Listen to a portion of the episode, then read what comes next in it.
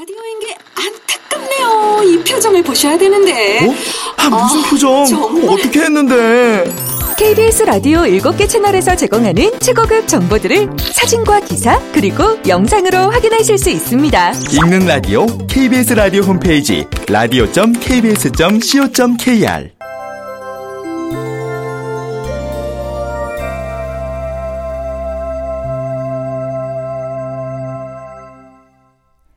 라디오 극장.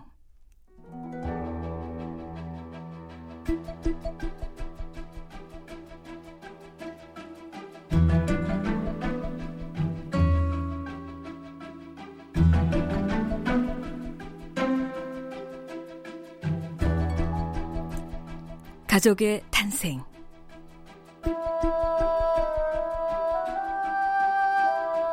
원작 도진기 극본 성혜정 연출 오수진. 스물네 번째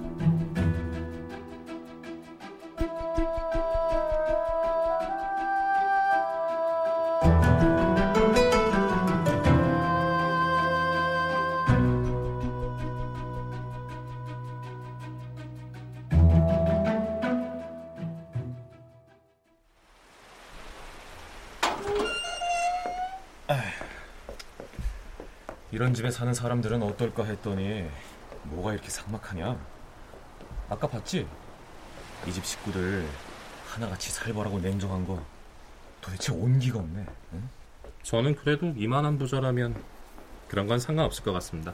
아이고, 하여튼 젊은 사람들이라.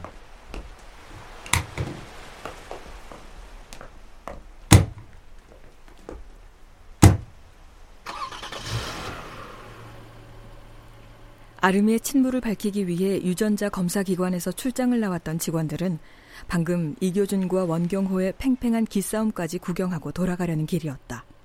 그때 진구가 뛰어오며 이들을 불러 세웠다. 저 잠시만요. 뭡니까? 이것도 함께 검사해 주십시오. 이게 뭡니까?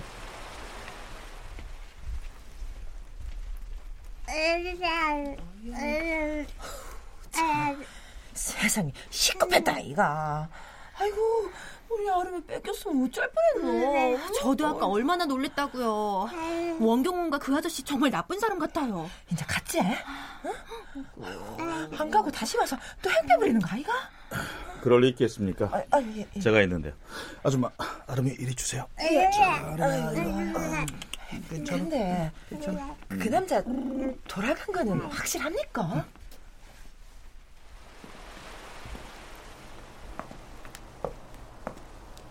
그래, 사흘. 사흘 뒤면 아름이 내 딸이야. 원경호 씨? 진구는 조금 전 검사원들을 보내고 그 자리에서 원경호를 기다리고 있었다. 무슨 일이야? 아까 이 집 식구들 앞에서 그러셨죠? 앞으로 검사 결과가 나오기 전 3일 동안만 아름이가 이교준 씨 딸이라고요. 그게 어쨌다는 거야? 어떻게 그렇게 확신을 하시죠? 내가 왜 그걸 말해야 돼? 당신 이규준 쪽 사람 아니야? 좋습니다. 근데 배를 타신다면서 정말 아름이가 친딸로 판명되면 어쩌시려고 그러세요? 당장 키워줄 분은 있습니까? 딸을 찾으면 배는 안 타. 막노동판에서 벽돌이라도 나를 거야.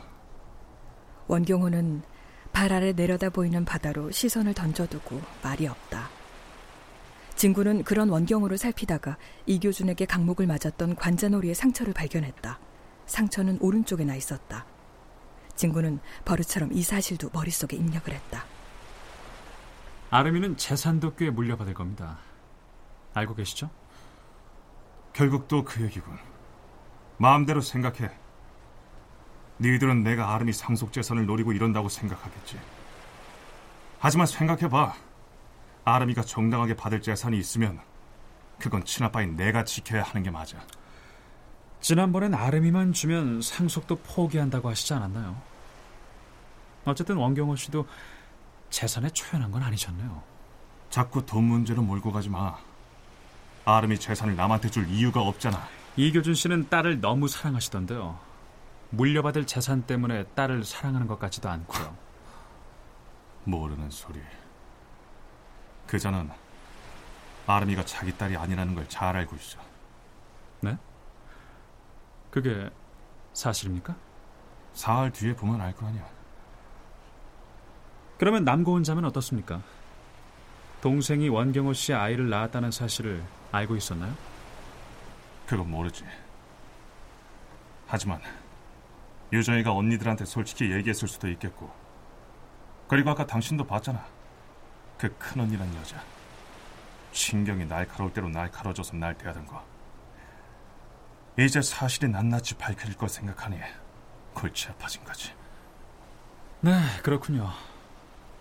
하지만 어차피 이 문제도 확실하진 않다고 봐야겠네요. 좋습니다. 그럼 한 가지 더 여쭤보죠. 남유정 씨가 죽던 날 기억하시죠? 그날 원경호 씨는 어디에 계셨나요? 그건 왜 물어?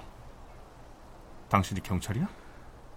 네, 마침 경찰에서도 남유정 씨의 사건을 재수사하고 있습니다. 혹시 들으셨는지 모르겠지만 남유정 씨가 교통사고가 아니라 실은 살해됐다고 하거든요. 뭐야? 역시 놀라시는군요. 경찰에서 남유정 씨 주변 인물들을 하나하나씩 부르고 있습니다. 남유정 씨의 생전 통화 기록, 이메일 등을 조사하다 보면 원경호 씨도 경찰에서 찾을 날이 오겠죠. 뭐야? 나를 왜? 글쎄요. 스토리만 맞아 떨어지면 어떻게든 끼워 맞춰보려는 게 경찰 아니겠습니까? 뭐? 설마 내가 내가 유정이를 죽이고 아름이의 상속분을 가로채려 한다 이건가? 글쎄요. 공교롭게도 그런 얘기가 만들어지니 본인 입장에서는 무척 괴로우실 것 같네요. 말도 안 되는 소리. 말도 안 되는 소리야. 그런데 말입니다. 정말 아름이가 원경호 씨의 친딸이라고 확신하시는 이유가 뭡니까? 당신들은 몰라. 모른다고.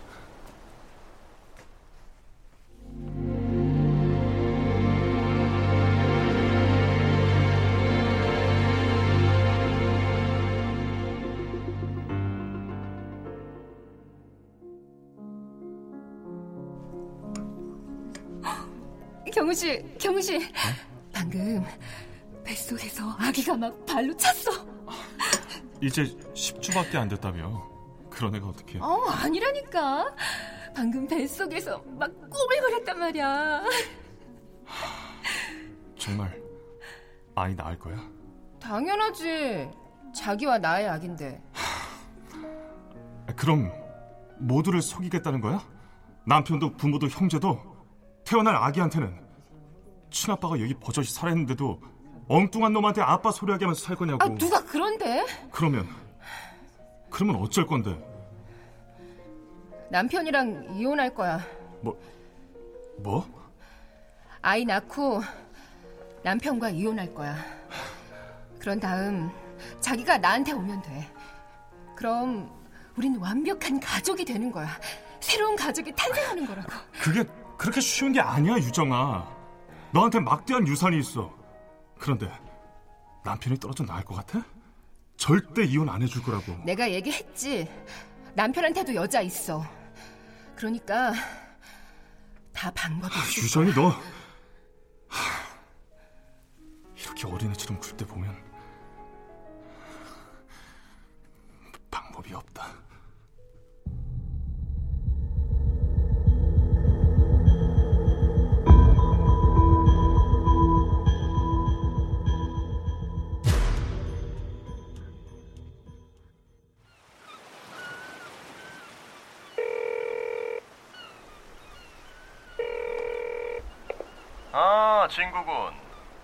나한테도 제공할 만한 정보가 나온 모양이군.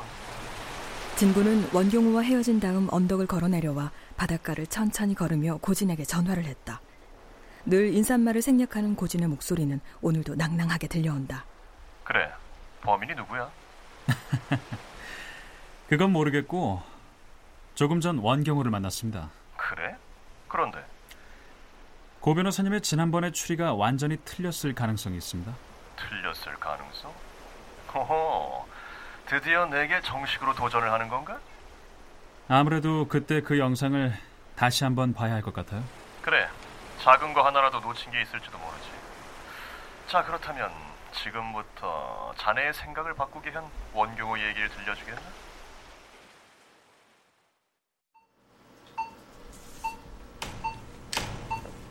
아추합니다. 수술실에 누운 재현은 몸속으로 마취제가 들어오는 걸 조금씩 느끼고 있었다. 정신이 몽롱해지면서 어젯밤 남고은의 목소리가 꿈결인 듯 들려왔다.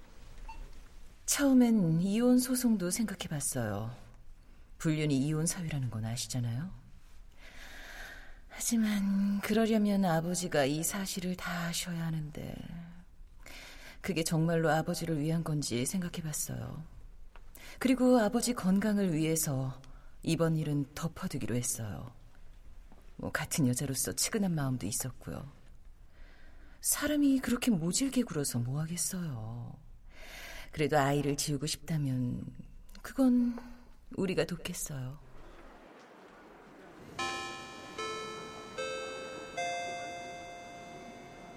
신경외과 이정희 과장님, 지금 바로 응급실로 와주시기 바랍니다. 스냅하고 왔어. 어, 그래, 수고했다. 음, 영수증은 가지고 있어야겠지? 혹시 나중에라도 돌려받으려면. 예, 너무 모질게 굴지 마. 어쨌든 이 정도에서 마무리된 걸로 만족해야지. 하긴 골칫거리긴 했지. 덜컥 애라도 낳고 뻔뻔하게 아이한테도 상속권 있니 없니 뻗대고 나오면 아, 소송이든 뭐든 한바탕 싸워야 하고 그 전에 아버지라도 돌아가셔봐. 답 안 나왔지. 근데 아버지는 어쩌 자꾸 저런 여자를 아내라고. 적어도 내 가족이 될 사람인데 어떻게 딸들 또래를 데려와서는. 그러니까 아버지한테 우린 가족도 아닌 거였지 뭐. 너도 알지? 우리가 저 여자를 새엄마 취급 안 해준다고 아버지가 우리더러 호적 파서 나가라고 했던 거. 그걸 어떻게 잊어버려? 그때 정말로 아버지가 싫더라 참 기가 막히더라고 원래부터 아버지 가족은 우리였어 근데 저 여자가 들어오면서 뭐가 이상하게 바뀌어버리더니 아버지도 변하고 처음에 우리 가족은 다 어디로 갔는지. 그만둬. 우리끼리 열받아서 이런 뭐해. 당사자는 아무것도 모르고 누워있구만.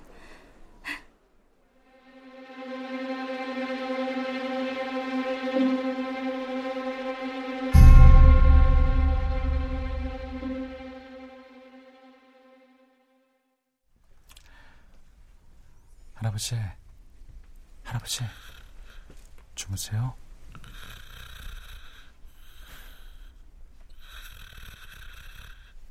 진구는 남현호가 작은 소리로 코를 골며 자고 있는 모습을 한참 동안 지켜보고 있었다. 진구 씨. 어, 어.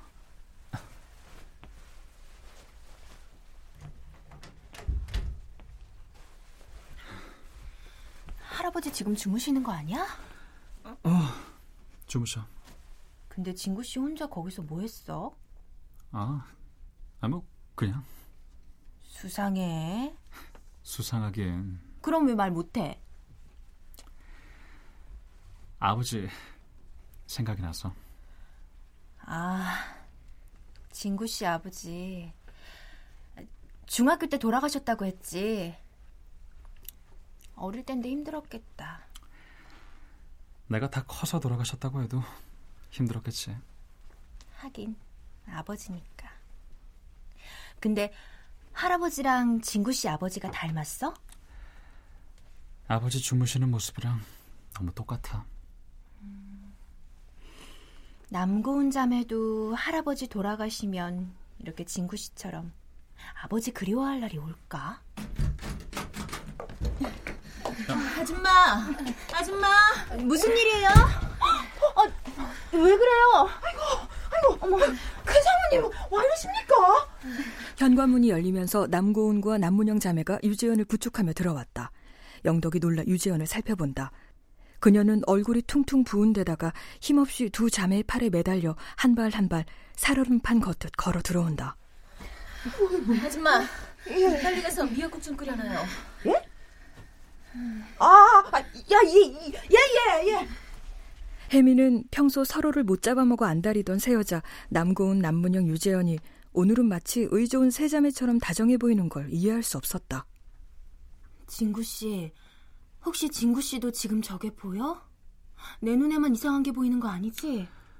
어, 나한테도 보여. 하지만 그렇게 이상한 모습은 아닌데. 왜 저러는 거야? 내 생각에는 그거 같은데. 그거라니. 유재현 씨 낙태 수술을 하고 온 거 아닐까? 정말? 아, 기어이 수술을 한 거야? 아, 어떻게 그래? 그렇게 말렸는데. 놀랄 것도 없고 실망할 것도 없어. 우리가 아무리 말렸어도 유재현 씨는 이미 결심을 하고 있었는 걸 뭐. 그럼 뭐야? 남고운 자매가 병원까지 함께 따라갔다 온 건가? 아, 설마. 맞을 거야. 그래, 뭐 아무리 눈엣 가시라고 서로들 으르렁대도 같은 여자 입장에선 나 몰라라 할 수는 없었겠지. 그래도 가족인데. 가족? 글쎄, 저 세 여자들에게는 그런 의미보다 더 큰 의미가 있지 않았을까? 무슨 의미?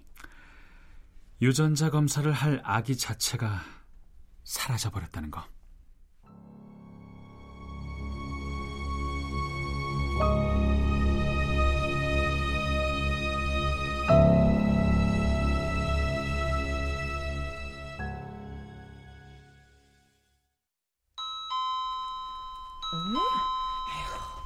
아침부터 늦고. 아침부터 남현우의 저택에 울려 퍼진 벨소리에 이교주는 초조한 얼굴로 인터폰을 들고 있는 영덕을 바라본다. 등기 왔다 카네 얘.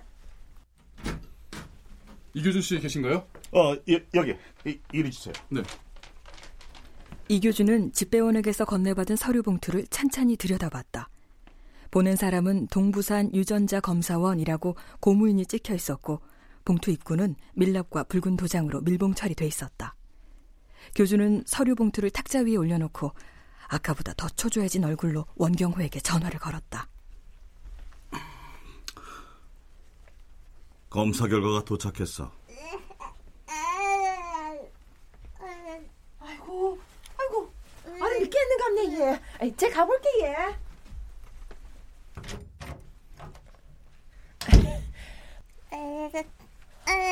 오야 오야.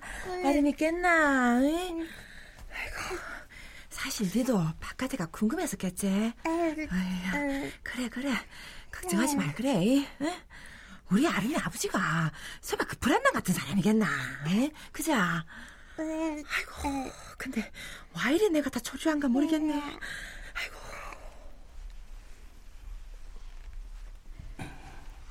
원경호는 오늘 아침부터 미리 근처에서 대기를 하고 있었던 듯 교준의 전화를 받고 얼마 되지 않아 도착했다. 거실에는 진구와 혜미는 물론 2층의 남고은과 남문영 그리고 유재현까지 소파의 자리를 하나씩 차지한 채 숨죽이고 앉아 있다. 자, 그럼 공정하게 제가 봉투를 개봉하고 읽겠습니다. 잠깐.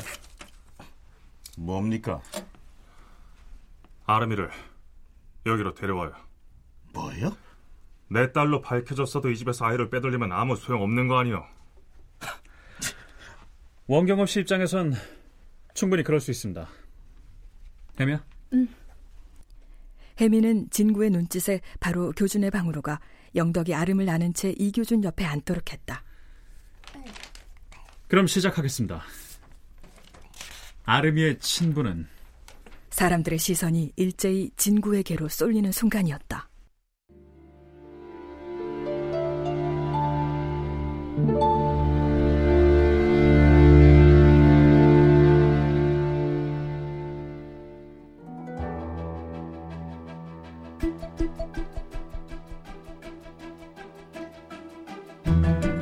라디오 극장 가족의 탄생 도진기 원작 성혜정 극본 오수진 연출로 24번째 시간이었습니다.